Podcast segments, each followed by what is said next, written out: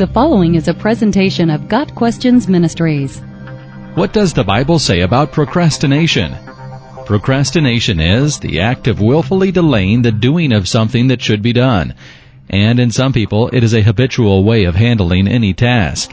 While the word itself is not found in the Bible, we can find some principles to help guide us. Sometimes procrastination is the result of laziness, and the Bible has plenty to say about that.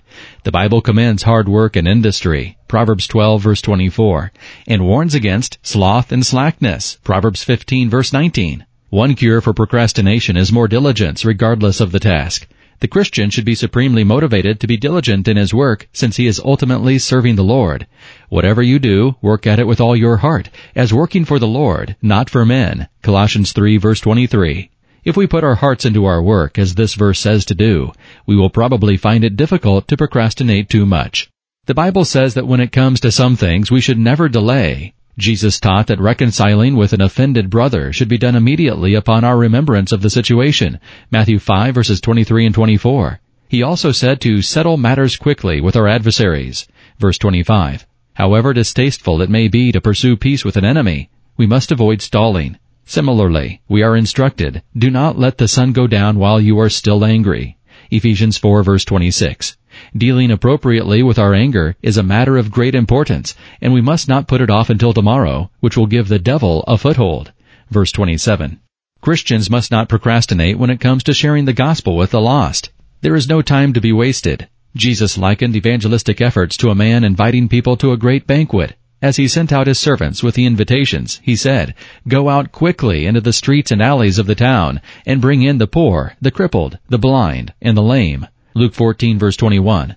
The most striking qualities of the invitation are its openness, anyone and everyone was invited, and its urgency, the call to the feast, must go out quickly. Some people, upon hearing the gospel and knowing their spiritual need, delay in making a response. This is the most dangerous type of procrastination. Life is short, and we do not know what will happen tomorrow. James 4 verses 13 and 14. The Bible urges us to get right with God today. See to it, brothers, that none of you has a sinful, unbelieving heart that turns away from the living God. But encourage one another daily, as long as it is called today, so that none of you may be hardened by sin's deceitfulness.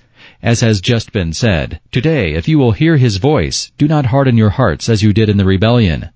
Hebrews 3 verses 12, 13, and 15. To procrastinate and put off getting right with God is to harden one's own heart. Jesus could return at any time. We do not know when.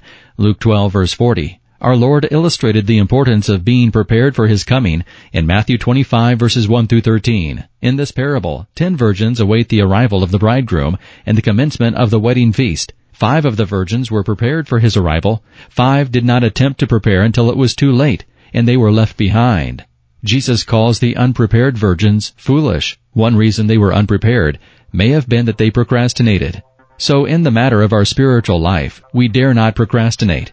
It is also unwise to delay healing a broken relationship or dealing with anger. And since our service to God motivates all we do, we have no reason to procrastinate. In short, procrastination is a bad habit that can have eternal effects.